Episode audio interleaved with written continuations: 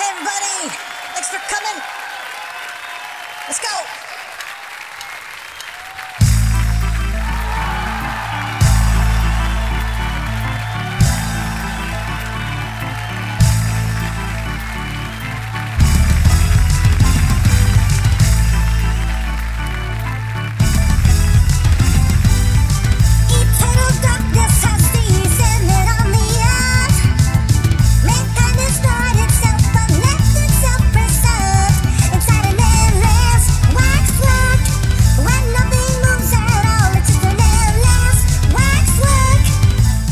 Hey everybody, my name is Jordan D. White here on waxwork.com with the podcast Cast and Wax. Well, we've got lined up for tonight, we've got three series, a Frank Allen interview and some historical stuff, but we also have a sort of an odd situation here in the host situation. So let me go into that first. As I said, I'm Jordan D. White, the main host of the show, but with me here, let me introduce the rest of the co-hosts. First up, we have, no surprise here, Mr. Scape White, my cat. Hey everybody, I am very happy to be here today.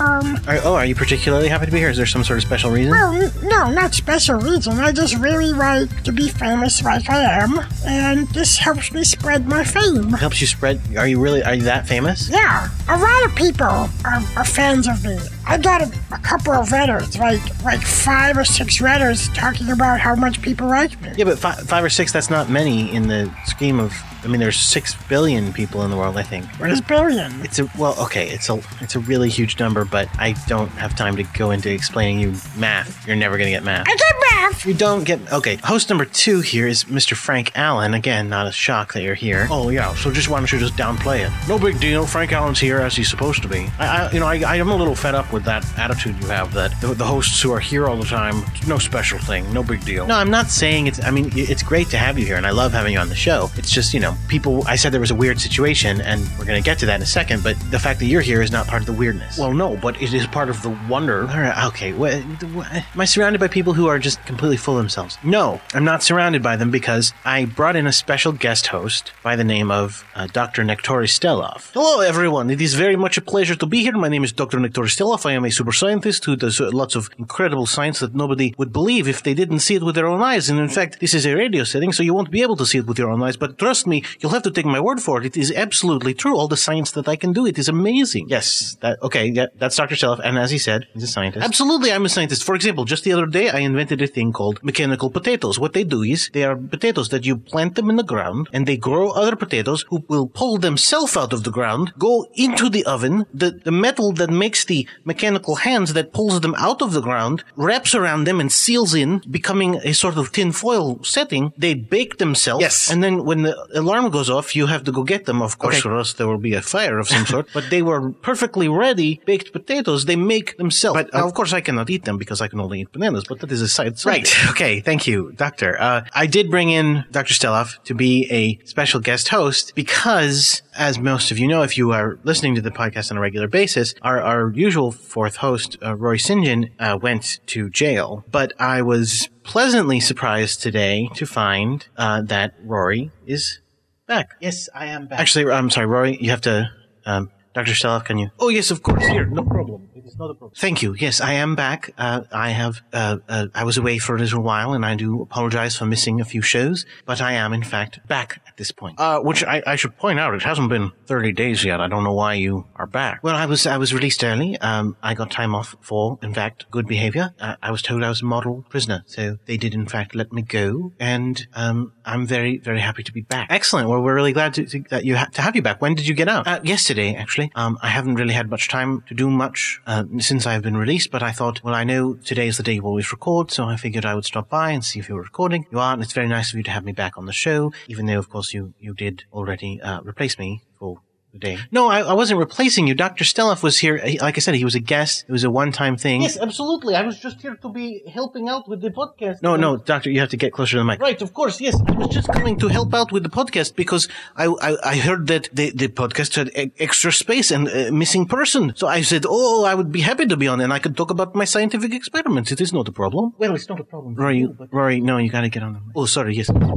I was just saying, of course, it's not a problem for you. It is a bit of an inconvenience for me because, you know, I was looking forward to coming back into my life the same way I left it. But of course, I find that everything has been going fine without me. And in fact, my absence is completely made up for by the adding of another person. No, Rory, it was just the first couple we didn't have anybody extra. But then last time I said, well, why don't I have Dana DeZago? Dana DeZago, really? Yes. Oh, now I understand what's going on. In addition, it's not only that I'm replaced, it's my function was decided to be that of person with accent. So Dana DeZago and Dr. Steloff here, because they have accents, they're a good replacement for me. Is that how it is? No, I don't actually have an accent. I talk normal. No, Doctor, we can't hear you. But no, Rory, that's not it at all. It's not because you have an accent. Well, actually, I would beg to differ because I do think the accent thing does have a lot to do with it. Not in that we said, well, we need somebody with an accent. I mean, I doubt Jordan said that. But I would say in that, in hearing someone with an accent talk, it made him unable to properly judge whether the show was sufficient on its own, because him, me, and Scape, we had it covered, of course, and then he heard someone with an accent talking, and he goes, oh, someone with an accent. None of the people on the show have an accent. We better add that person in. And, you know, that's the only reason we actually added somebody else. I think I can more than make up the slack for when you were missing. Oh,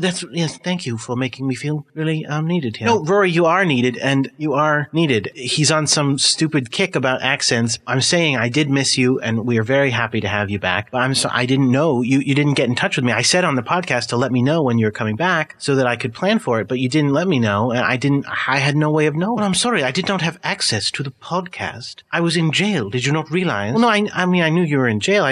I don't know. I mean, I thought maybe you could download. Oh, yes, on our personal computers and on our iPods that they issue when they let you into jail. Did your iPods in jail for real? No, not for real. I was being sarcastic. No, my point was they did not allow me on the podcast. I was not listening to the podcast. I didn't know. Were you talking? You probably were. You were talking about me on the podcast the entire time, laughing at my expense for being in jail. No, we weren't laughing about you being in jail. We weren't laughing about you being in jail. I mean, we didn't want you to be in jail. We felt terrible. We did. Well, I'll have to listen to it myself and find out. Well, I know. I mean, I don't necessarily. I mean, if you weren't listening already, I mean, it's not like I would recommend it specifically because it probably will just make you unhappy. I mean, because we did do the show without you. But I'm sure it was so wonderful, and I'm sure Frank had some very choice things to say. Well. It's fine. It's fine. Don't worry about it. I'm not going to listen to the podcast from when I was gone, so don't worry about it. Like I said, it was a bit of a traumatic experience. I was hoping to sort of step back into my life as it was, you know. Thankfully, there are still other parts of my life that I can go back to. So, for example, you know, my historical studies. So, it's all right. No, Rory, don't feel... Seriously, we're very happy to have you back. And we did say that on there a couple times. But I do feel like we did get Dr. Steloff to come here, so I probably should talk to him for a second. Well, yes, it's my pleasure to be here. Rory, can you give him that? Oh, yes, sure. Thank you very much. It is my pleasure to be here. I am a man of science, so it is very happy to be here. Time for me. I have lots of science to tell you about. What would you like to know? I'm sorry. What kind of? I mean, the potato thing was a joke earlier, obviously. But what kind of scientific stuff do you do? No, potato, not a joke. That is absolutely real. I have also invented lots of other things. For example, I invented rock and roll speakers that if you put music in them and then you give them a musical instrument, they will play along with the music. It is an improvisation thing, of course, but they are very good. They've become quite adept at guitar, at the bass, at the keyboard as well. Of course, if you have a keyboard, you can put the speaker right in front of the keyboard and put in your favorite music, and it will play a completely new instrumental take on this song along with the song. It is a very, very talented speakers. They sell for lots of money at this point, which gets me a little bit of money. So, in addition, I have invented star drives that help people travel through space in the span of seconds. In the old days, it would take us many, many years to get from Earth to Jupiter, but now it is practically a stop on the subway. It is not a problem.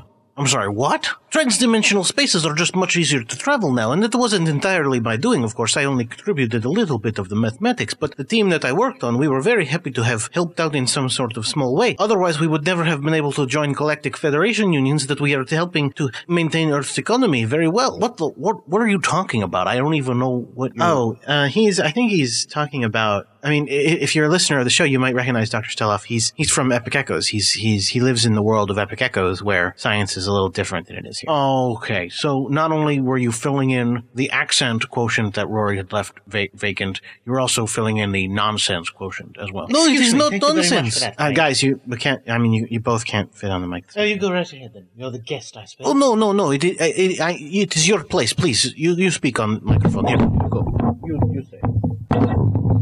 Well, thank you. Frank, I just wanted to say it's a pleasure to be back in your presence, and you are still a complete douchebag, just as you were when I left. It's good to know some things never change. Whatever. Actually, speaking of weird science, we should get right into our first episode. Up first, we've got Guard Duty. It is an episode between Binary Girl and Broadband, and it's called Do It All Again. Let's get right to it. The Earth Guard. The planet's most powerful heroes united in the common goal of protecting the innocent people of planet Earth and defending them from threats of all kinds.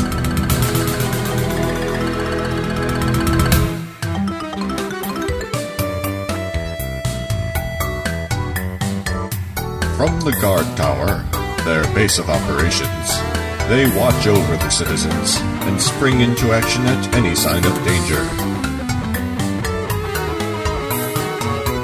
To that end, the guard takes shifts monitoring events all over the globe.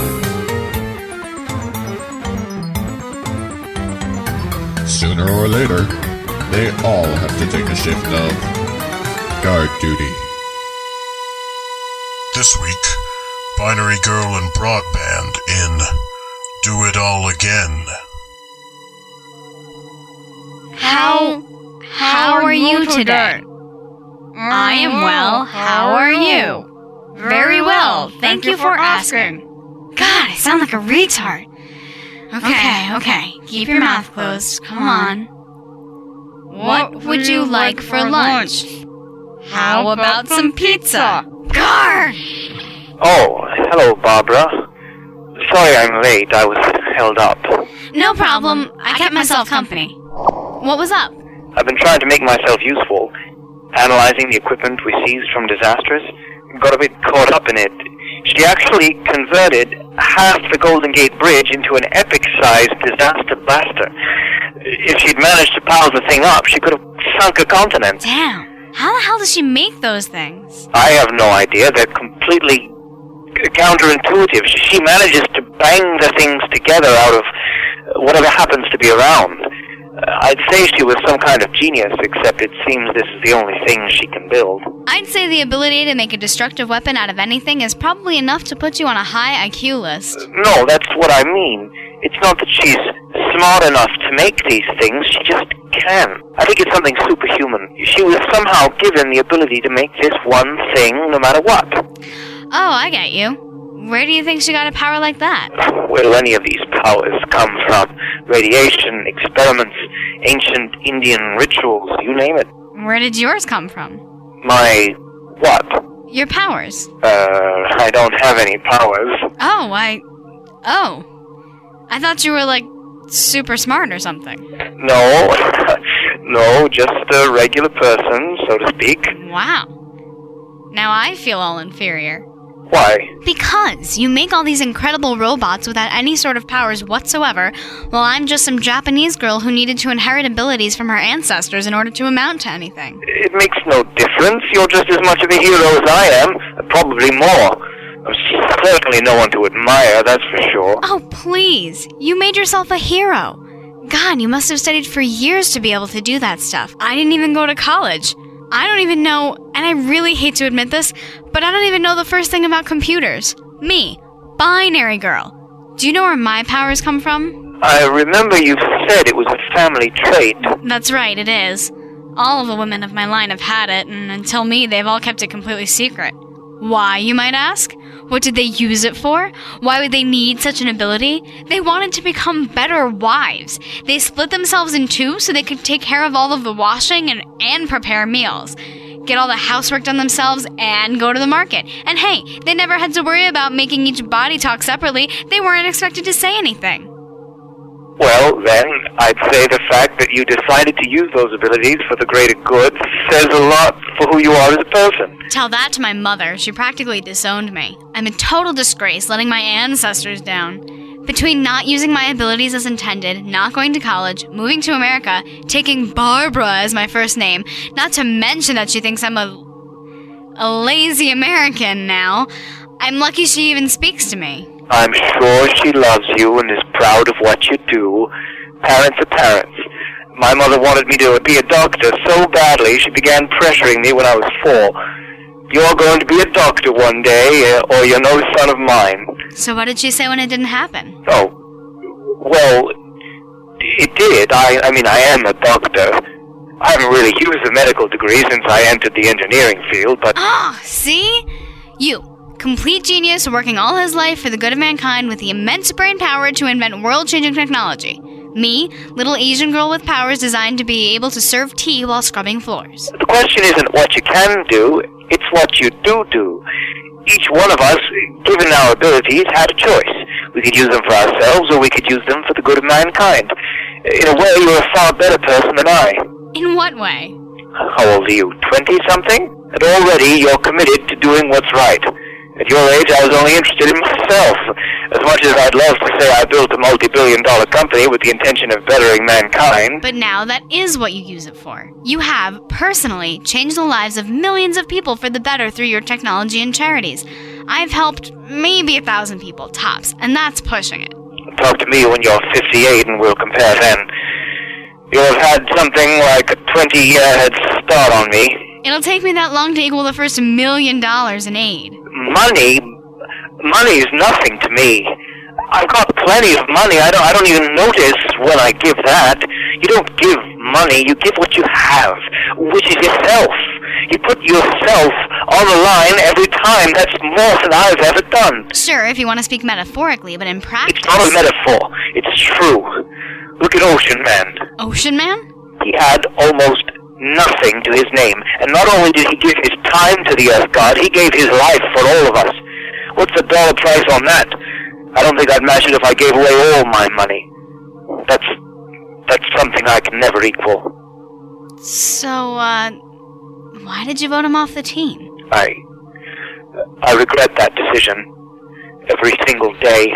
So you didn't think he deserved it? I would never condone what he did.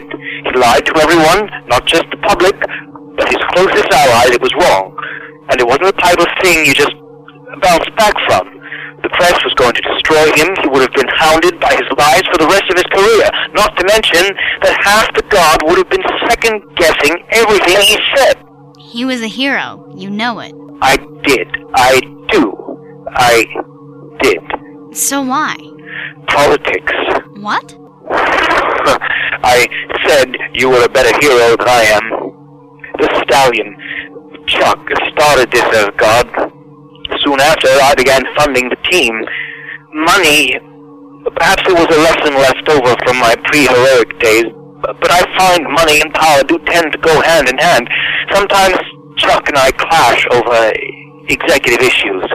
But what does that have to do with Ocean Man? Chuck was so determined to throw him out, and as I said, I thought he would be ruined already. I thought this would be a concession I could make, a way to gain some leeway with Chuck on other issues. Oh. Wow. When I fought by his side that day, even before he stopped the Atlanteans, I knew I had made a mistake. Here he was, publicly humiliated, but he was there when he was needed, and because of me, he died an outcast. You can't be sure. I mean, if he'd still been on the guard, he could have been trapped up here with us. That doesn't matter. It's not about that, the details. I went against my principles. I swore years ago I would never do that again. That kind of compromise is what led me to becoming Broadband in the first place. You can't blame yourself for his death. No, it's not that. It's not that he died. This isn't like when Foal died. She died partly because of me. But I still stand by the decision I made that day. Even if the serpent virus didn't stop the creationist for good, it was a chance I had to take. I didn't take Foal for granted. I respected her, and I know she would have willingly given her life to the cause. Here, I used Ocean Man. It was just a chip in a political game of blackjack. He didn't deserve that, and I'm ashamed to have done it. And I would be even if he'd lived. Only... if he'd lived, I could have made amends. I think you're being too hard on yourself. Everyone makes mistakes. Mistakes are made to be forgiven. It's mine and Peace Blossom's fault that the villains took over the tower, but people forgave that. We recaptured the villains and no one was seriously hurt. This is something I can never make up. So, coincidentally, you made a mistake at the worst possible time for it. It happens. You had no way of knowing. I'm sure Ocean Man would forgive you. I doubt it. He was a pretty nice guy. Regardless, now it's time to forgive yourself. You're a good man, a noble man, and a man to be looked up to. Do you think the Stallion regrets kicking him off the team? I doubt it. The fact that you feel so strongly about it shows your true colors. You really think so? Yeah, I do. Thank you, Barbara. What are you doing? I was going to hug you. Oh, well, it's a little creepy. Sorry, I thought it was sort of... No, it's okay. It's just... robot. I'm sorry. No, seriously. Whoops! Looks like we got something. The Time Marines have just appeared, holding the entire Earth Guard hostage. Early reports say that both the recently deceased Ocean Man, as well as Foal, also thought to be dead, are among the captured guard, which seems to indicate that they have captured the guard back in time and brought them here. They have threatened to execute the guard if local 4-year-old Tommy Wojcik is not turned over to them immediately, or, alternately, executed publicly by the government. They want us to kill a 4-year-old? Don't worry. I remember this fight from the first time it happened. We win pretty quickly. I'm sending out the signal. All right, let's go.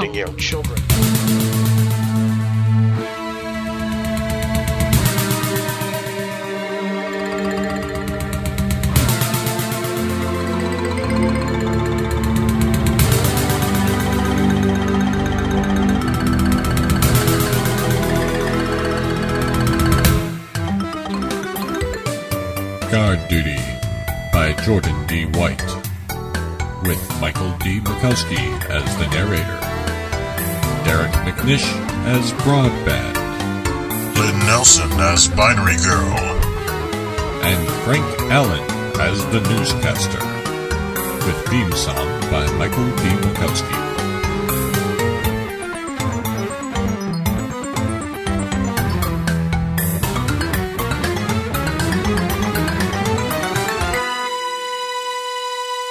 Welcome back, everybody. Welcome back to the little host bit. What we've done to resolve the microphone problem for a moment is Dr. Steloff is on Scape's microphone because Scape is taking a bit of a nap. Yes, absolutely correct. And it is my pleasure to be here. I am very happy on Scape's microphone. What you should do is you should actually purchase one of my microphones that you can fit inside your teeth. It just goes right in here, and then you can hear what everyone says. That way, if you had infinite number of them, you could have as many people as you want on podcast. It would not be a problem. Yeah, but I can't afford an infinite number of microphones. Though that is fine. All you have to do is get replicator. You get replicator, then you have one microphone. It turned into many microphones. It is an even better solution.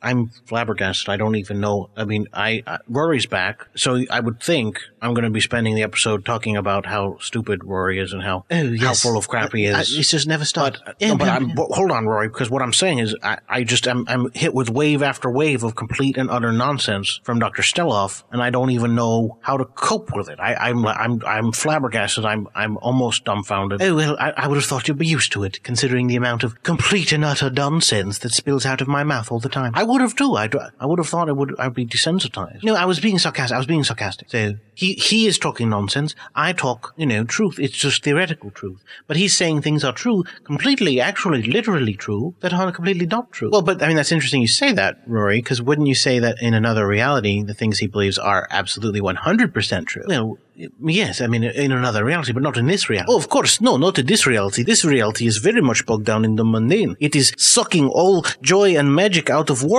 and somehow, I don't know what happened, perhaps all of that joy come into my world as well, so that we can have even better super science, but you have very little super science at all. In fact, very much plain science, which we're pretty much okay with. I would say science is good. Oh, science is wonderful, but super science is so much more wonderful, because then you are only limited by your imagination and not by laws of physics. Laws of physics meant to be broken, actually. That's how laws work. You have law, you break law. And sometimes you get caught and you go to jail. Which is, yeah, that's what happened to Rory. Frank, this is not exactly the way I was hoping this would go. But Rory, we actually are now into the, we have to switch over to the This Day in History part of the show. We're going to play This Day in History, and obviously you were gone, so you wouldn't have had time to do Where Are They Now in History. Actually, no, Jordan, what I did was I made time to do it as soon as I got back. I thought that's why I came by. In fact, I thought even if I missed recording, I could give you the recording of my Where Are They Now in History, and you could put it on the show. You recorded one? When? Like, what, last night, as soon as you got out? Yes, it was the first thing I did. Like I said, I wanted to jump right back into my normal life, so I recorded This Day in History, you know, to ground myself. Oh, that's a little... What? Well, we already recorded. I mean, we already recorded it. You know, what I did was I recorded one because I didn't think you were going to be here. Oh, well, I mean, but now that I'm here. Well, yeah, but I mean, I went to all the trouble. No, so did I. I went to trouble, and it was my bit. It's my part of the show. Well, yeah, I mean, well, okay, I'm just gonna, well, maybe we'll have to, I'm just gonna play mine. Oh, for now. I'm just gonna, let's just listen to it. Here we go. Hello, my name is Rory Sinjin. Welcome to This Day in History on WHRW Binghamton.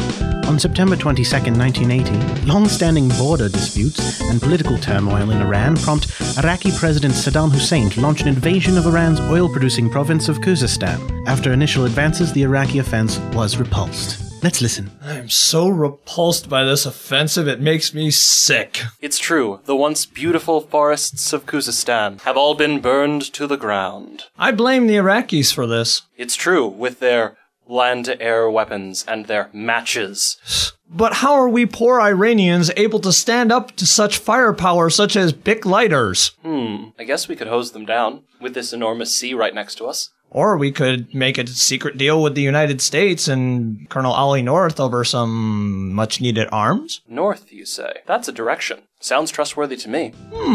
Using their compasses, they did make a deal with Oliver North, which included fire safety laws all over America in all of their forests. This is This Day in History on WHRW Binghamton. But hold on just there. My name is Jordan D. White, and this is Where Are They Now in History on Cast and Wax. Wow. Okay, that didn't really get across the point very well. Well, but I have actually an illustrative story that will illustrate that point. What happened in Iran after that was, well, their forests already were burned, right? So, okay, what happened in Iraq, rather, was that they also had forests, and somebody was like, I think the best way to protect this forest, on my part, would be to toss lots of gasoline around and then maybe have a celebratory smoke. And so they did. It was a guy named Jack. And Jack was like, oh, smoking the cigarette. And he lit it up and, you know, it caught fire on all the gasoline he had been throwing around. And that whole forest was burned, which means, you know, that you shouldn't throw, well, I mean, you shouldn't throw gasoline around. That's a little too specific. There, maybe, okay, when I said Jack was throwing around gasoline, I mean, he had a forest fire. No, I mean, he had a campfire and he didn't, like, protect it, didn't make sure it would not spread. I don't know. I don't really know much about camping, so I don't really know how to do that. Make sure that when you go camping, you practice fire safety so as not to burn down all of our nature's valuable forest. This is Jordan D. White on Where Are They Now in History on Cast and Wax. Well, now I'm sorry that, but. That was terrible. That wasn't good at all. No, I mean, well, yeah, I know. And this is no, I mean, you just should play mine now. Look, it's not a problem. It's not a problem. That was not a very good one, and that's fine, because not everyone is an extra historian. But what we will do is now we'll play mine and show what one should be like. Well, no, I know, because in a way it's sort of funny, because it's saying you're not capable, and it's like, haha, there's a little silly one, and then there's my real. No, I mean, again, I know. That's what I planned to do. But with Dr. Steloff, because I recorded this one and I said, oh, that's terrible. So then I got Dr. Steloff to record another one. Yes, absolutely. It was a wonderful thing to do. I was very happy to work on Where Are They Now in History because, in fact, in my world, alternate realities is a very, very respected subject. There are so many famous extra historians, you would not even believe it. So you recorded two other versions of Where Are They Now in History? Yeah, because, I mean, like you were saying, it was going to be a joke. It was going to be a setup thing where it's like, here we go, here's the real one, and then it's not good. And I was going to go, oh, just kidding. We actually did a really good one, this one. It's really good, is it? Well, I mean, yeah, Dr. Steloff is... I'm very skilled in extra history. I know lots about it. It is, like I said, it is a super science in itself. Well, it's a field of study. I mean, it's... Well, anyway, Let's roll it. Here's another version. But wait, let me tell you more about this thing, because there is more to say. My name is Dr. Nektori Steloff, and this is Where Are They Now in History on Cast and Wax. What was actually behind the burning of the forests was a magical science technology. There was a fire beam. It was called a fire beam because it was a beam that made things burst into flame. I actually invented it. But I did not intend for it to be sold to nefarious Iraqi soldiers. No, I was going to use it to burn up things that ought to be burned up, like trash, and then it could be used to power technology like other other types of fire creation devices. The point is, someone stole it from me, and they sold it to Iraqis who said, I will take it with me for camping. And I said, no, this is not a good idea. Camping is not so good with fire beam technology. It will start forest fire. They said, no, I want to do so. I will do so. You cannot stop me. You are just some Russian scientist. What do you know? And I said, I invented the fire beam. I know lots about fire beam. But they said, no, you do not know about fire beam. I know about fire beam. To the forest. And look what happened. It was a very bad situation, but you should always take a lesson from that. The technology is good. It's just people who use it improperly who are bad. Always technology good. Always. And also don't start forest fire. Also is another lesson to take. My name is Dr. Nektori Steloff, and this is Where Are They Now in History? On Cast and Wax. Oh. Well, yes, that was, you know, that was very good, Dr. Steloff. I'm very impressed. Bye. Well, thank you very much, Mr. Sinjin. It is my pleasure, in fact, to be on your show. Like I said, it is an honor. I mean, I do not know your work specifically other than from the bit that we saw earlier, but I am very pleased to be part of Extra Historical Studies because Extra Historical Studies, like I said, are of great importance. It is how we get morality in the world, of course. No, it's not what I do. Again, this complete nonsensical ruse that says this is how we get morality. I mean, you know, Rory says that all the time, and it just doesn't make any sense at all. Oh, I mean, well, Frank, it's because he's saying there's a moral, right, Rory? What? Sorry, what? Frank's saying that's not where we get morality, and I'm saying that's. I mean, you have a moral in it. Yes, I suppose. Yes. Yes. Extra History is a very good source of morals, and it brings solace to people. Typically speaking, You're right. I mean, that's what you claim. So, see, Frank, it's nonsense, and I don't respect it at all. I think that's clear. Rory, if you want, I can play yours. No, it's fine. No, I mean, really, it's actually, I mean, in a way, it's like, that's funnier because I played mine, it was bad, and I played, it's like, oh, not only is there one person who can do it better than you, there's two people who can do it better than you. So, the joke's on me, right? No, it's all right. It's all right, Jordan. You don't have to go out of your way for me. It's fine. No, it's really no trouble. Here we go with This Day in History. Where Are They Now in History? Take 3. But don't get burned out just yet. My name is Rory Sinjin, and this is Where Are They Now in History? On Cast and Wax. And I think you need to know more about this Oliver North fellow. As a child, Mr. North was, in fact, abandoned in the wilds of New York's Central Park and raised by the squirrels there. As such, he was raised among the trees in the so-called forests of Central Park. It really wasn't that thick when compared to, you know, real forests out in the wilds, but he was raised there, learning to live as a squirrel and things like that. The problem, of course, being that lots of hobos were around, and they would build fires in little barrels and things like that to try to roast their weenies on, things like that, and once in a while, one of those hobos would accidentally get drunk and kick over the fire, and if it caught one of the trees, it could kill a squirrel. This really upset Mr. North because, in fact, as I said, he thought of himself as a squirrel, so he said to the other squirrels, something in squirrelese, which translated to, I'm going to go and make our lives better. He went out into the society around Central Park, meaning Manhattan, learned how to speak English, learned the ways of man, and became active in the political arena. When this whole thing with Iran went down, he said, I can use this opportunity to finally get across the message that I've been trying to get across my whole life, which is that everyone should be very careful when they are in a forest setting with fire. My name is Rory Sinjin, and this is Where Are They Now in History? On Cast and Wax. Oh, wow, that was much better. So, I mean, I think you did it, I mean, mine was terrible, and you did a much better one than I did, Rory. Thank you. Yes. And I must say, it is actually very good, in my opinion, as well. I'm very proud of the one that I did, but yours is very much just as good. Absolutely. It wasn't about science, but it was more about history, which reflects our different interests. For example, if somebody said to me, what happened back in time, I'm sure you would probably be more likely to open up a book and look at see, find out what happened. Whereas if I was going to find out what happened back in time, I would just make a time machine of some sort and go back in time. It is much easier for me to do that. That is the way my mind works. But your mind, it's saying, look in a book. I mean, this is kind of foreign to me, but it is something that can be done, of course. No, seriously, I didn't believe that there would be someone more full of crap than Rory, but there really is. It's amazing. It's kind of amazing. No, Frank, Rory's not full of crap. Rory, that was a very good episode. Thank you so much for doing that for us. It was no problem, of course. Not a problem in the slightest. Excellent, excellent. Well, now we've got Frank Allen's portion of the show, which is starting off with a Tractor Fiction. This is from Season 2, remastered, correct? Absolutely, absolutely. And this is a special episode because it does feature two members of your family, Jordan. It features your two cats. Oh, right. This one with Scape and Boo on it. What should we take them? Oh, there's Scape. Heard me mention him, and he woke up. It's the episode of Tractor Fiction that you're on. I think it was the first time you were ever on one of my shows. Oh, yeah. Well, hold on. You're not on the microphone. Is somebody let him... He can use my microphone, it's fine. Well, no, Rory, you don't... I mean, you just... No, it's not a problem. Here you go, Scape. Thank you. Yes, I was on the radio. It was amazing. It was starting my rise to fame, my rise to glory. Well, I wouldn't go that far. But oh, Frank, do you want to get right into it? Yeah, let's get right to it. This is Tract or Fiction.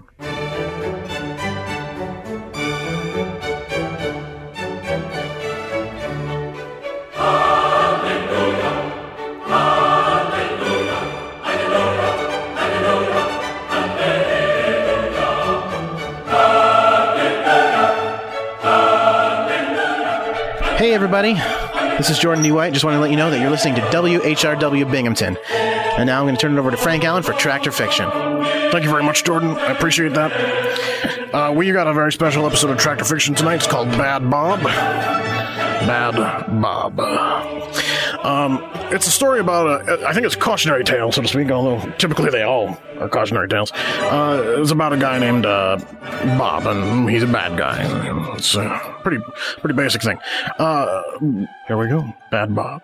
This here is the tale of Bad Bob, the baddest SOB you ever did done see. Why, even as a little baby, Bob was a total bastard. This is my little angel, Bobby. Wah! Wah! Well, he certainly has a mind of his own. Bobby, I'm worn out. Come on, sweetheart. It's good for you. It's not nice to dump your food on the floor, darling. Growing up, Bob wasn't any better. That little monster put the hose in my house and flooded it twice. Let's go, son. But in his heart, he's such a good boy. His mother was a wreck. She didn't know how to fix him. Doctor, should I spank Bobby? I've never done this sort of thing before. Good heavens, no. Do you want to destroy his creativity? It could ruin his personality. And so, years later, Bob was just about the most off person you could imagine. One day, Bob was in a bar, and the waitress brought him the wrong drink. He took the offending glass and poured it all over the girl's head. I didn't order this. Call the cops. Bob's gonna tear this place apart again. It's Bad Bob. Let's get out of here. There was, however, one group of people who did like Bob. The no-account lowlifes who he sold drugs to. Bad Bob is crude, rude, and socially unacceptable, but we just love him. Bob's the best connection we've ever had, man. He can get us acid, smack, dust, coke, speed, and black beauties. It's too bad he's such a sleaze, man. Bobby's drug connection was his cousin, who smuggled the stuff through the countryside. He met with his cousin outside a Tootsie's bar to set up a deal. Hey, come on, Bob. I know this guy. No sweat. I got the bread, man. Okay, here's the stuff. You're both under arrest. You have the right to remain silent. Hell. In their holding cells, Bob was mighty sore at his cousin. How was I know he was a knock? I'll bash your head in when we get out. This is what I get for trusting someone, you fecal scoffing unitard. I suppose this is a bad time to tell you, I had a little thing going on with, your sister. Oh, man. You gentlemen have a visitor. A first-timer, so be nice. You telling me I'm not nice? Hi, fellas! Oh, nah!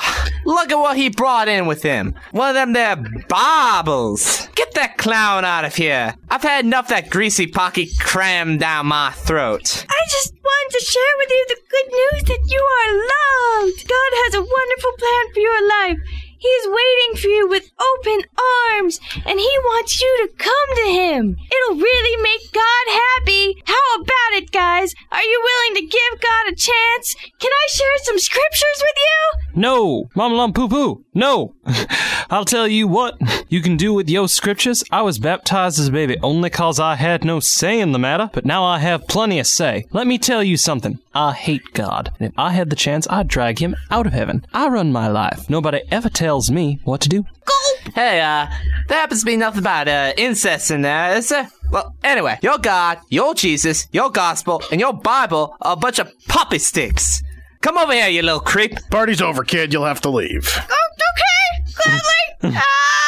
If two guys ever deserved hell, it's you two. You didn't have to destroy that kid the way you did. He might be a little off base, but he's sincere. I'm a Christian, and let me tell you, that kid's got more guts than the two of you put together. Anybody can be rebellious and crude like you guys, but it takes real guts to stand up for God like that kid did. He cared about you and wanted to help you, but you're too blind to see it.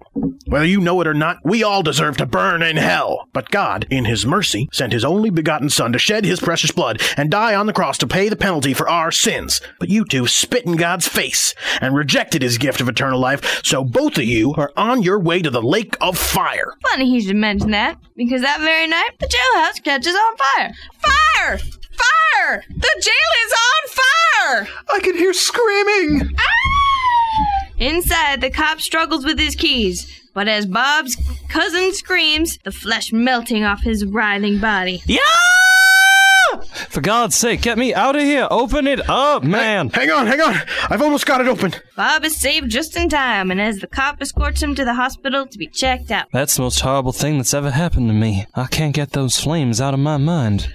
Bob, God gave you another chance, but your cousin will be in flames like that forever and ever. Man, I never thought of it like that. But what do I do now? God wants you to repent your sins and turn to him. Jesus said, "Except ye repent, ye shall likewise perish." But I don't understand. What does repent mean?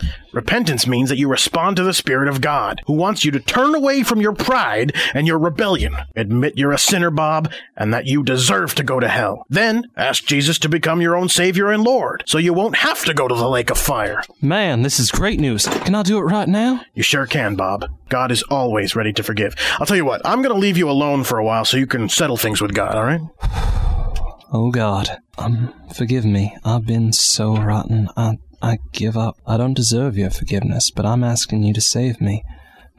Thank you, Lord Jesus, for taking my place on the cross and letting God's judgment for sin fall on you instead of me. Please become my Savior right now. At this point, Bob becomes a child of God. He is born again and made spiritually alive. He will not go into the lake of fire, but will go to heaven. And only one group of people are sad to hear it. Did you hear about Bad Bob? Yeah, it's weird. Ever since the fire, he hasn't been the same dude. I hear he even prays now. Oh, well, we'll just have to find a new dealer, man. The end. That's the end of the Tractor Fiction episode, Bad Bob by Jack Chick. All right, now traditionally, we always have a debate. Unless there's someone here who's really hot to debate. Is there anybody here really hot to debate? Oh, no, hold on. Not my you. Skin's I'm not burning off. I'm not talking about you. Well, does that mean, but does that mean you're hot to debate, or you're just hot in general? Just hot in general. Okay. Ah! Okay. In that case, I think we're going to have a very special debate with two of my family members. I'm sorry, not my family members. I lied. I think of them as family members because I see them so often, and I love them like my own. They're actually Jordan's family members. We love you. We love you too, Uncle. We're going to have Jordan and Devin's two cats, Scape and Boo, debate. I guess, are you Boo? I can never remember which cat is which. Are you Boo? Yeah, I'm Boo. Okay, and this is Scape. Hi, Scape. My name is Scape. Just because you're on the radio, don't get stupid on us. Okay? Shut up! I'm famous now. Whatever, dude. All right, now they're gonna debate. I do have a coin, and we're gonna see who.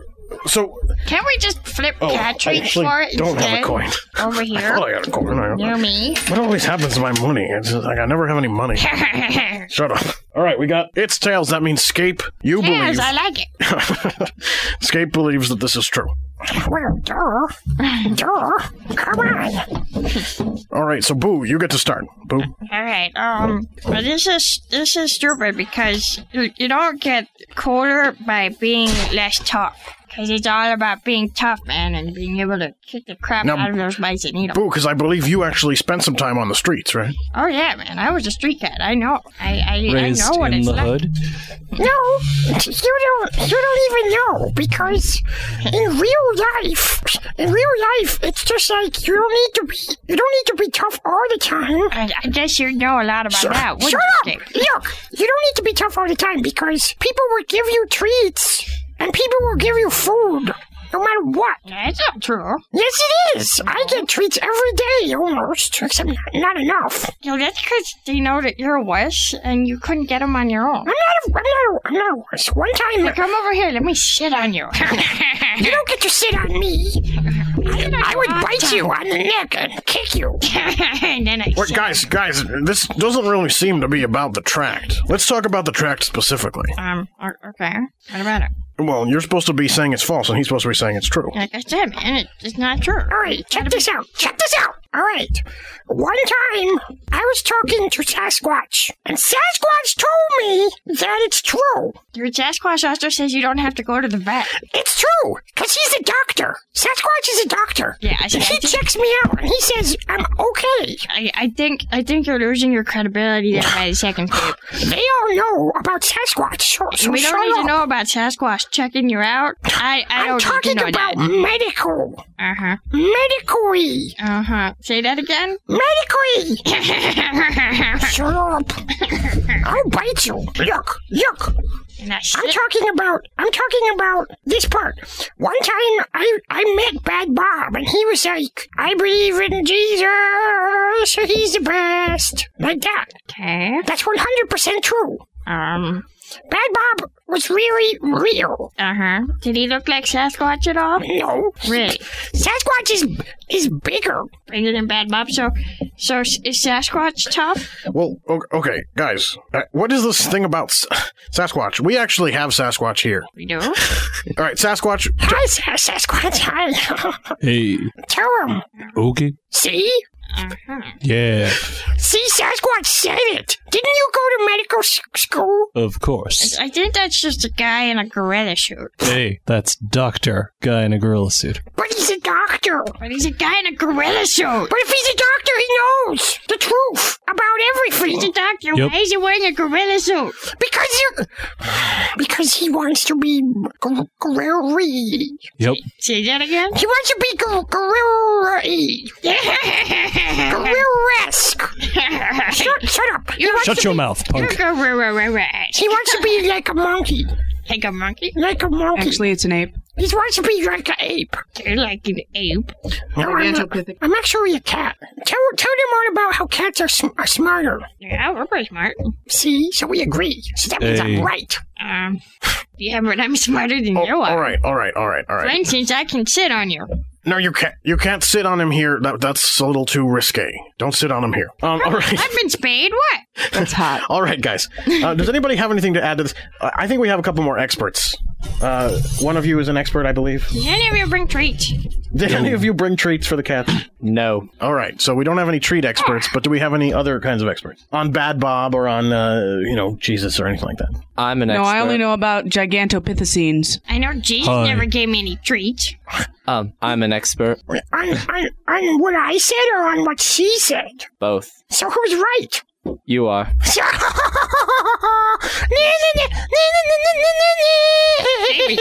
I'm sorry. You gotta stop wiggling your butt. Guys, you're about to pounce on something? It's really not convincing when we don't know his name or what he's an expert on. For him to just say, I think right. You're probably just giving him food under the table. My name is Mr. Adrenaline. What are you an expert in? Yeah. Cat food. If you're an expert at cat food, then why the hell don't you have any cat food for me? We ran out. Oh. Well, then you're kind of a crappy expert now, aren't you? Yeah. Yeah. Sasquatch, tell him about the time that we killed all the demons in the house. It was great. See? And we kill demons. That means we know about the devil. But you know you're not allowed to let Sasquatch into the house. No, but we talked to you about this before. Hey. It was when Mom and Dad were on vacation, so they don't know. Don't tell them. I think they listen to this. No, they don't. They're busy.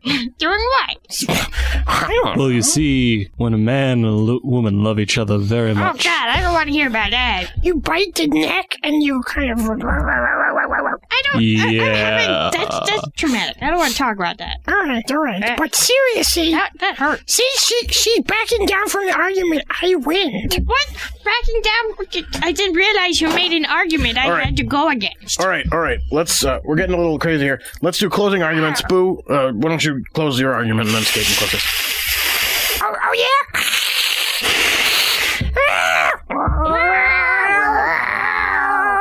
All right, that's, those are both pretty convincing arguments. Let's see. Damn. Woot. Mr. Sasquatch, thank you for coming. I know you're a famous and busy man. Hey. Man, quote unquote. Dr. Sasquatch, I mean, I'm sorry. Whatever. Thank you. Next time, please bring your medical degree. Yeah, all right, let's flip the coin here. Oh, sorry, Scape, Boo Bell win. Just like all the normal fights around the house. Dude, I'm gonna shut up! Dance now. Shut up! When we get home, I'm gonna bite you. All right, I do. And then I sit on you and clean you my paws. You can't sit on me. I'm bigger than you. I'm taller than you, but you're fat. I'm better to sit on you. All right, guys. All right. Settle down. You'll get treats in the other room. Head on out there. Oh, thanks.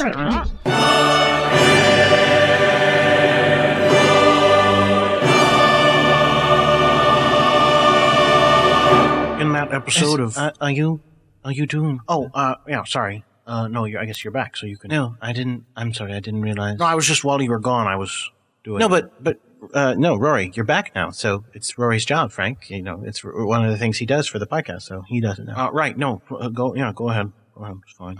All right. Are you sure? I'll let you... No, please. That episode of Tractor Fiction featured the voice talents of Frank Allen, Magdalena Richards, Nicholas Roach, Daniel Schwartz, Sam Thomason, Angela Tyman, Devin White, and Jordan D. White. Thank you, Rory. Thank you very much. That's not a problem. And Scape, so how was it being on that podcast? I was ago. I was yours. No, you gotta need a microphone again. Oh, Rory, do you need a microphone? Yes. Fine, yeah. Thank you. It was awesome, again, because I was, like, super famous after that. Everybody knows who I am, and I love it. Wonderful. I'm glad that you think you're that famous, but it's really funny to anybody who isn't you, I'm sure. I don't think it's funny. Well, okay. But Scape, what did you think about the fact that Boo won? I mean, you claim you always beat her, and that isn't true. But in this case, specifically, you very much lost. Okay, no. Because first of all, I don't always lose. I always win. And second of all, in this, it was fake. And, I already lost because he flipped a coin, so. No, don't invalidate the coin flip. The coin flip is an important part of the show, and that's the way I do it. It's just the way it is. Whatever. I think it's totally fake. Makes it so it's invalid. And I didn't lose, so really then. The merits of my arguments were victorious, but it was just fake. No, that's not... No. The coin decides in favor of the better argument is how it works. Well, that's an interesting theory, but we actually... Frank, you've got an interview that's related to this, correct? Well, yeah. I interviewed your sister, Boo, to find out the winner's side of the story. No, she's not the winner, because my argument was better. I'm sorry, but the coin and fate disagree with you, but let's get to my interview. Frank Allen Interviews, starring Frank Allen. Hello and welcome to Frank Allen Interviews. My name is Frank Allen and welcome to my interviews. This is an episode in which we are talking to the winner of that episode of Tractor Fiction. We have her here in the studio. This is Miss Boo White. Thank you. Thank you very much. Thank you. Thank you for being here. I know you're very busy. I am. There's this little red catnip dog bear thing over here that I want to go and kick. So that's not...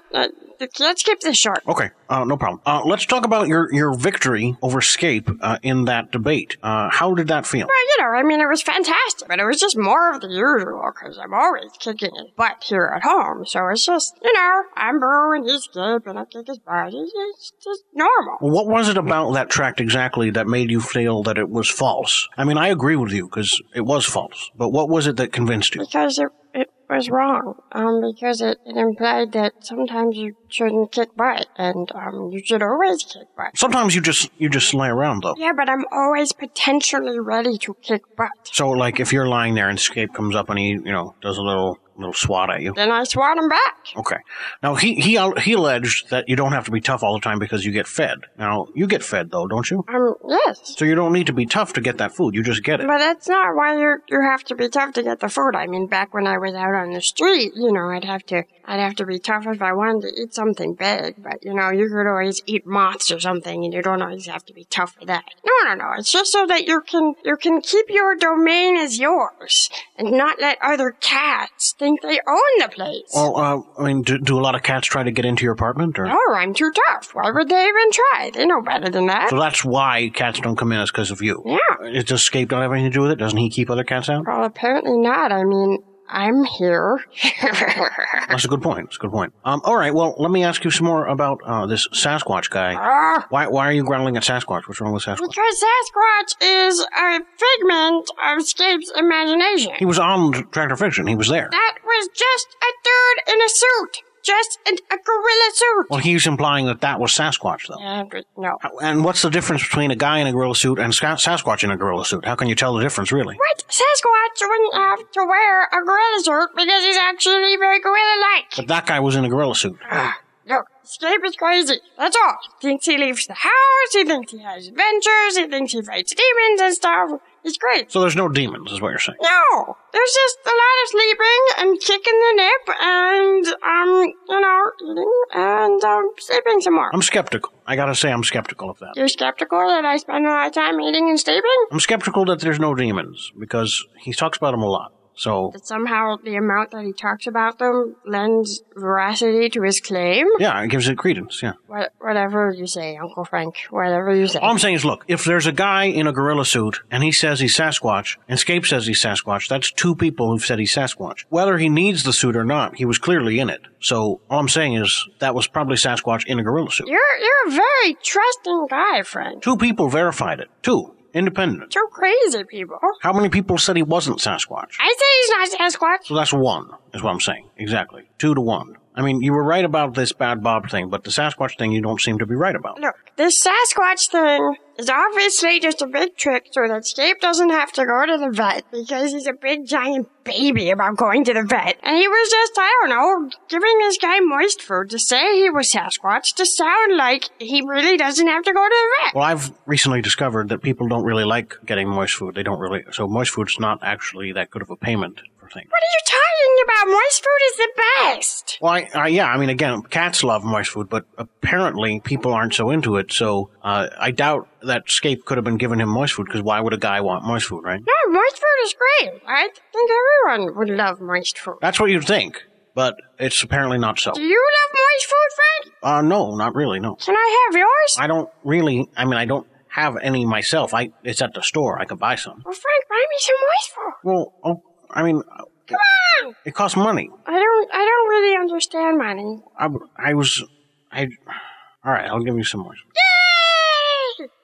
None for Scape, though. Well, I gotta share it with Scape. All right, but don't let him eat my poison, because he's always eating my poison of moist food! No, why don't you kick his butt? If you can kick his butt all the time, why don't you stop him from taking your moist food? It's complicated, Frank. I mean, one thing is that, I have a pattern. I like to eat my food, and then I like to clean myself, and then I like to go back and eat the rest of the food. So it's like eat, clean, eat, sleep, But Scape comes in the middle when I'm cleaning myself and eats the rest of my food. But I'm still cleaning myself, and it's very important I do that. Secondly, I sort of feel sorry for the guy.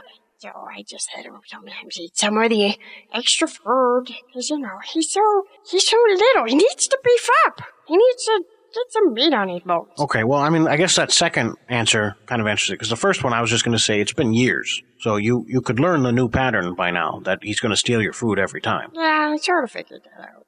But, he seems to kind of need it, He's sort of special needs. The special need being more moist food. Well, that's one of them, I guess, yeah. Now, I have another question. Why is it that, even though we're in your house recording the podcast most of the time, you don't appear on the show? I don't know.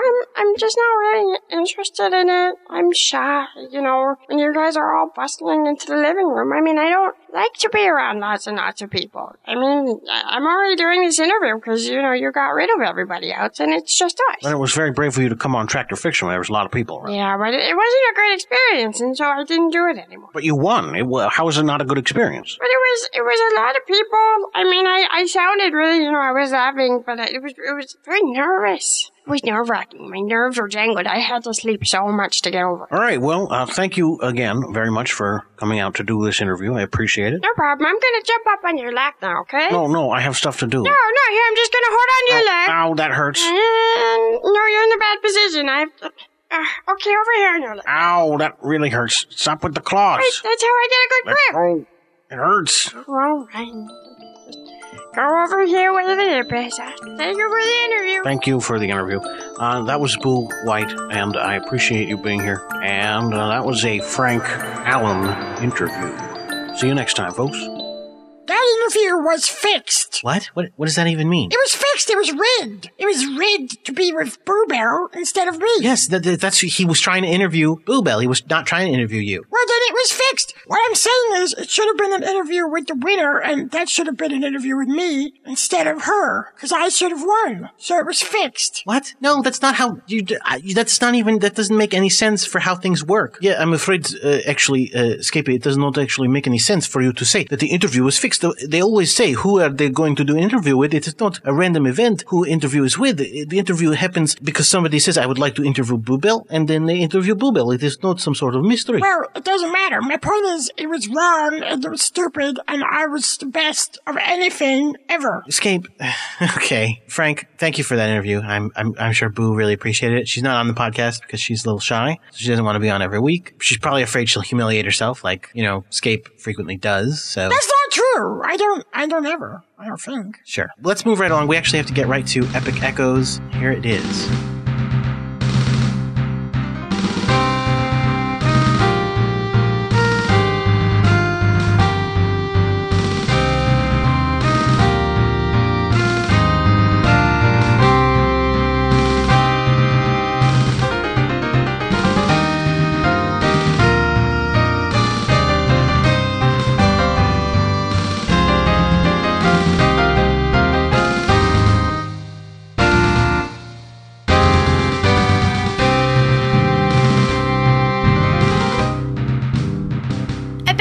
The Backward Series, Season 2, Episode 6, Something Underhanded, by Guinevere Eckert. The Flash Pack had seen their share of freak happenings in very bad days, but they never expected that the two would collide on Election Day.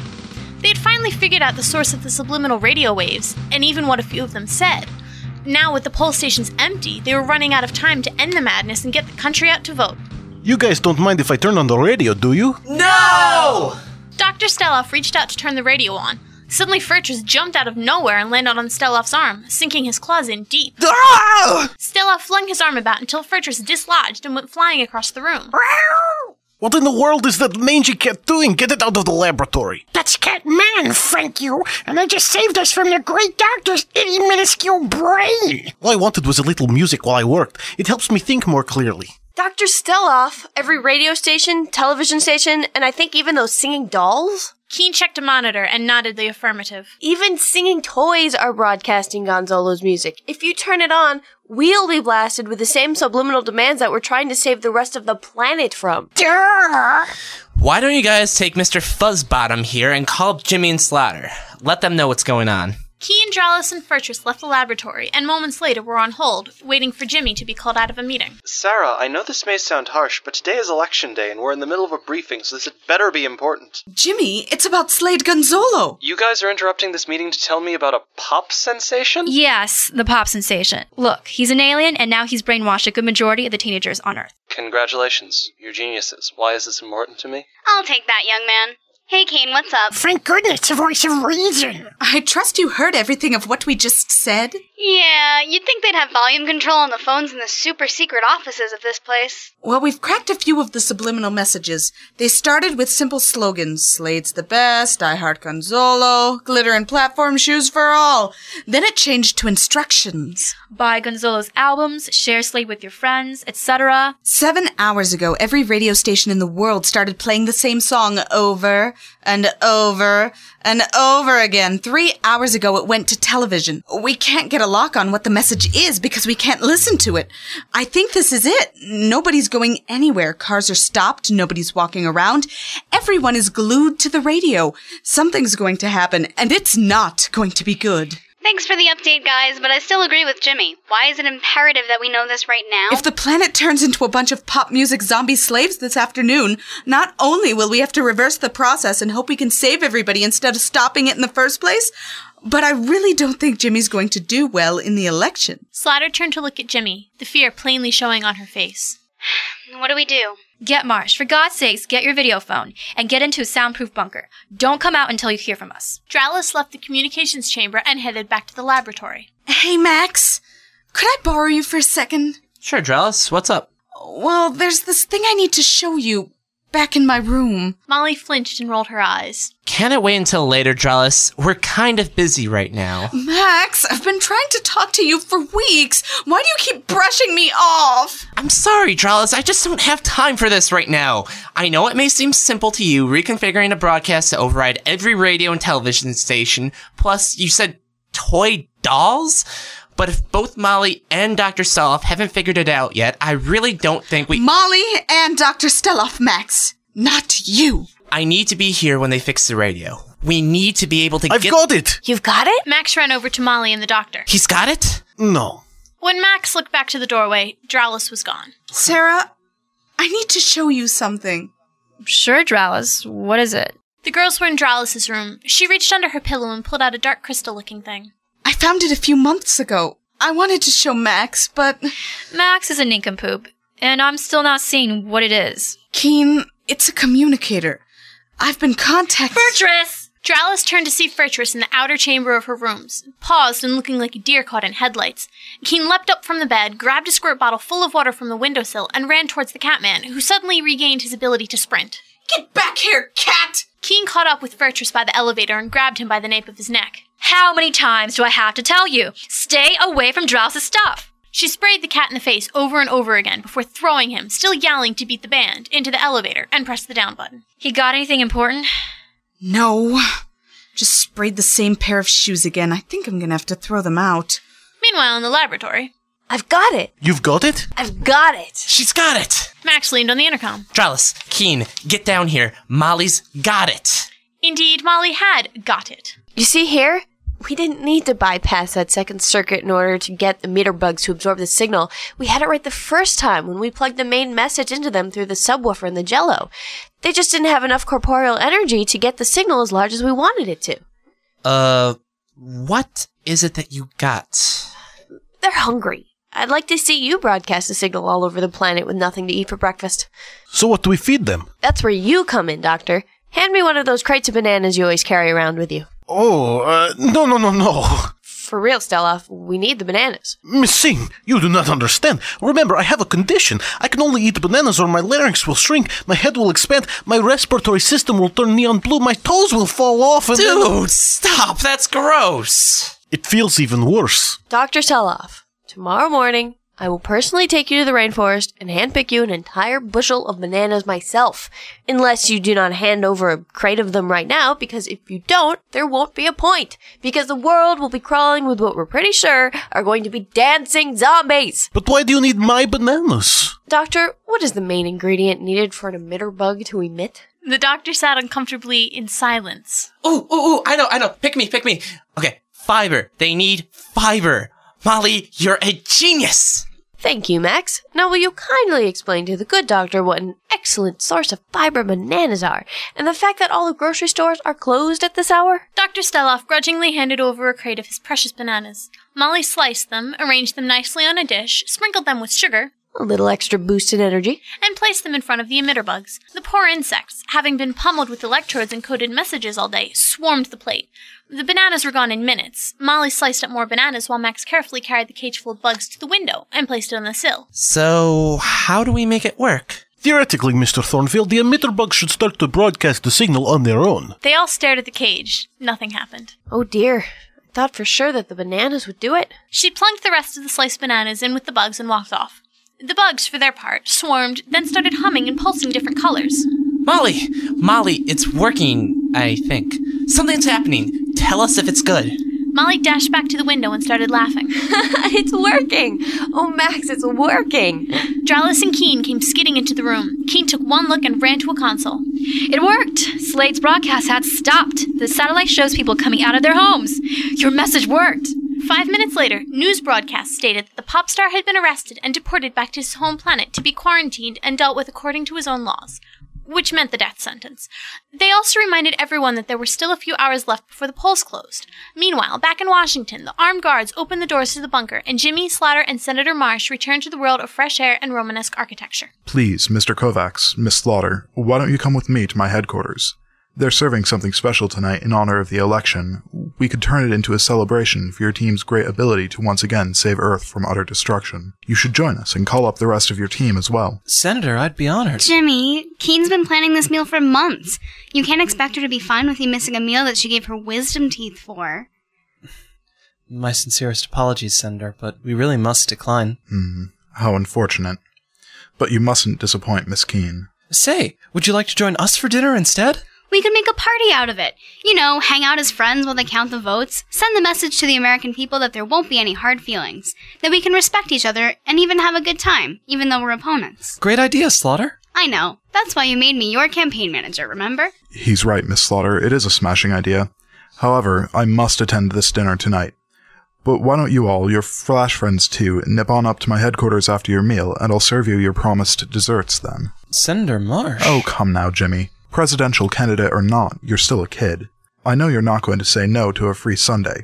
And how would your lovely lady take it if you turned down chocolate on her behalf? You've got a point. Even as a man, Slaughter was obsessed with chocolate. Look, I have a sweet tooth. Smiling, Marsh bade the two adieu and boarded his Boston-bound vessel. 2 hours later, Jimmy and Slaughter were waiting for the dinner bell when the update on the polls was interrupted for a breaking story. People of America, it is with the greatest humility and an infinite wealth of gratitude that I accept my position as the new President of the United States of America. What? What the? Oh, sorry. Tune in for next week's Epic Echoes episode, Something Fishy in Boston, and get clued in to what just happened. In that episode of Epic Echoes, Guinevere Eckert was the narrator, Nicholas Roach was Max Thornfield, Angela Tyman was Dralis, Devon White was Molly, Lynn Nelson was Slaughter, Tongwen Wong was Keen, Daniel Schwartz was Jimmy Kovacs, Scape White was Fertress, Jordan D. White was Dr. Steloff, and Sam Thomason was Randall Marsh. The theme song was by Michael Temporary Card Murkowski. Thank you very much, Rory. I appreciate that. That's a good job you do on that. So let's get right to... That was the last of the serial, so let's get right to our listener mail. Actually, wait, no, hold on. Jordan, in the credits there that Rory just read, yeah, it said Jordan D. White was Dr. Steloff. So how does that make any sense? What? What do you mean? Yes, he's right. It says Jordan D. White was Dr. Steloff. Well, that does not make any sense because... No, you have to... Sorry, again, you have to get on the mic. Take Scapes. He doesn't need it. Oh, thank you.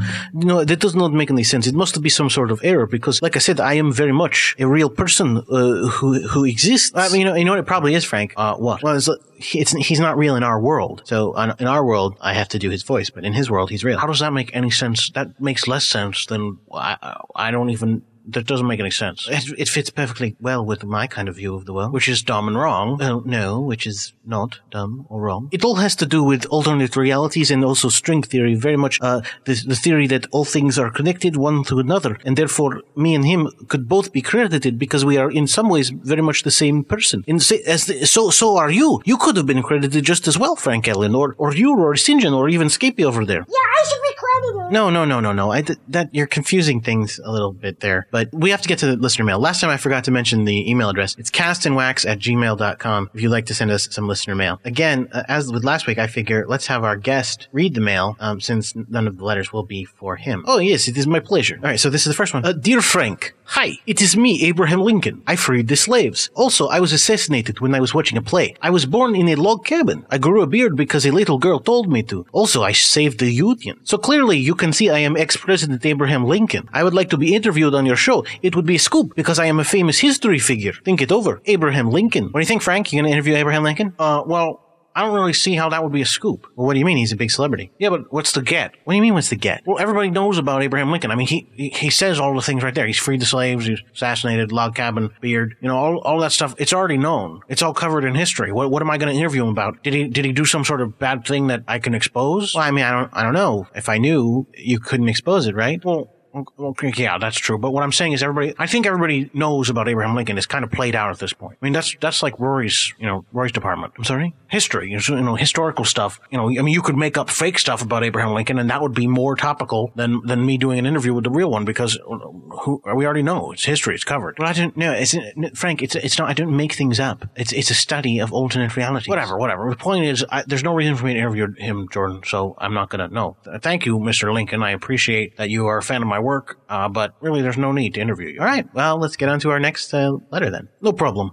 Dear Frank Allen, I have been greatly enjoying your contributions to Cast and Wax up until this week's episode. Tractor Fiction, Debatatorium, and Frank Allen interviews are all incredibly fabulous shows. Even Car Debate was an unpolished gem of a show. I have to tell you, though, I was appalled by Proselytism, Is It Real or Not? I can't believe you have the audacity to pull off such an obvious con. The show is a clear ripoff of my own program, still in late development. Was that sermon really just made up? Like Proselytism, Is It Real or Not? Was that sermon really just made up? Features a religious sermon acted out in the first part, and a debate about whether or not it was really just made up in the second. The similarities are too uncanny to be a coincidence. Please make public apology and stop producing Proselytism, Is It Real or Not, or I will be forced to take stronger action. You used to be a real inspiration to me, Mr. Allen, but oh, how the mighty have fallen. It is a sad day to see you plagiarizing from your own admirer's work. Sincerely, Calvin Funt. No.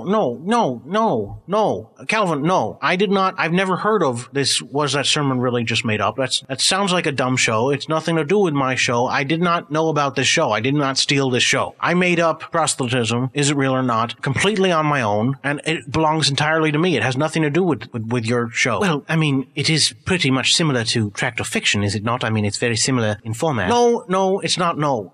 Because Tractor Fiction focuses on Jack Chick and a tract. This could be anything, any type of proselytism, and it doesn't have to be Jack Chick. It could be any, it's totally different. It's really not that different if you look at it.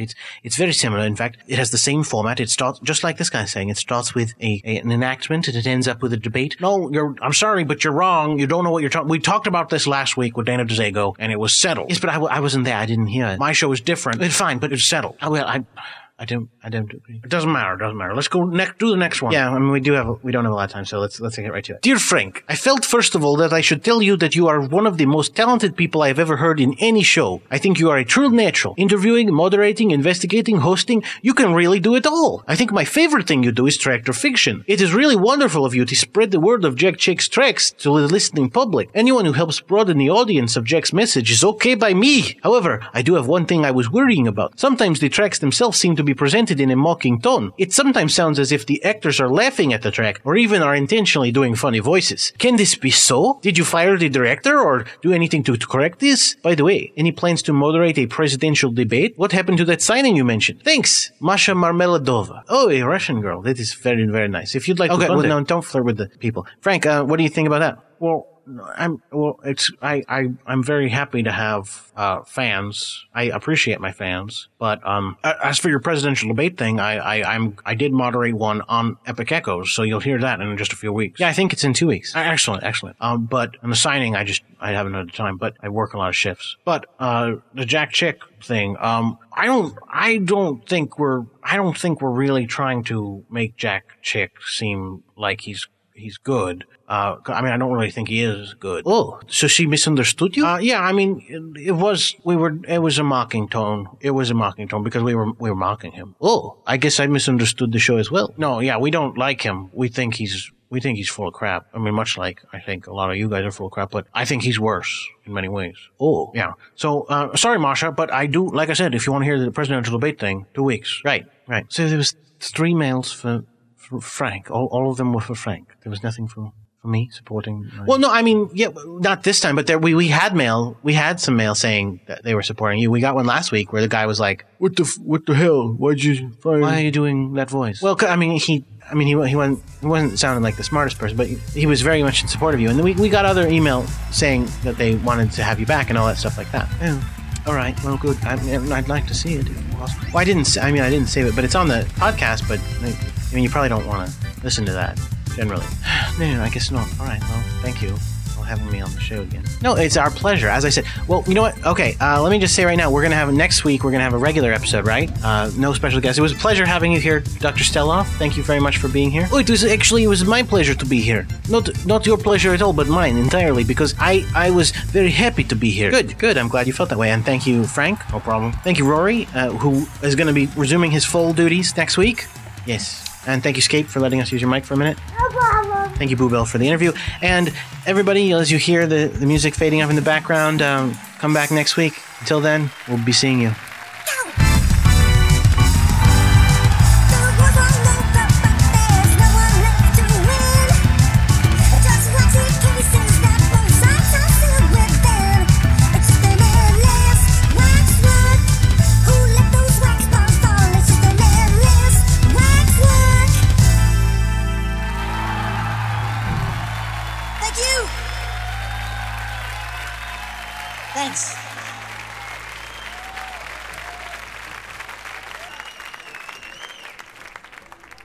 On the next episode of Cast and Wax, we have an all-time travel special. First, on Guard Duty. It's nice to have someone to talk to on my own intellectual level. Yes, I remember that.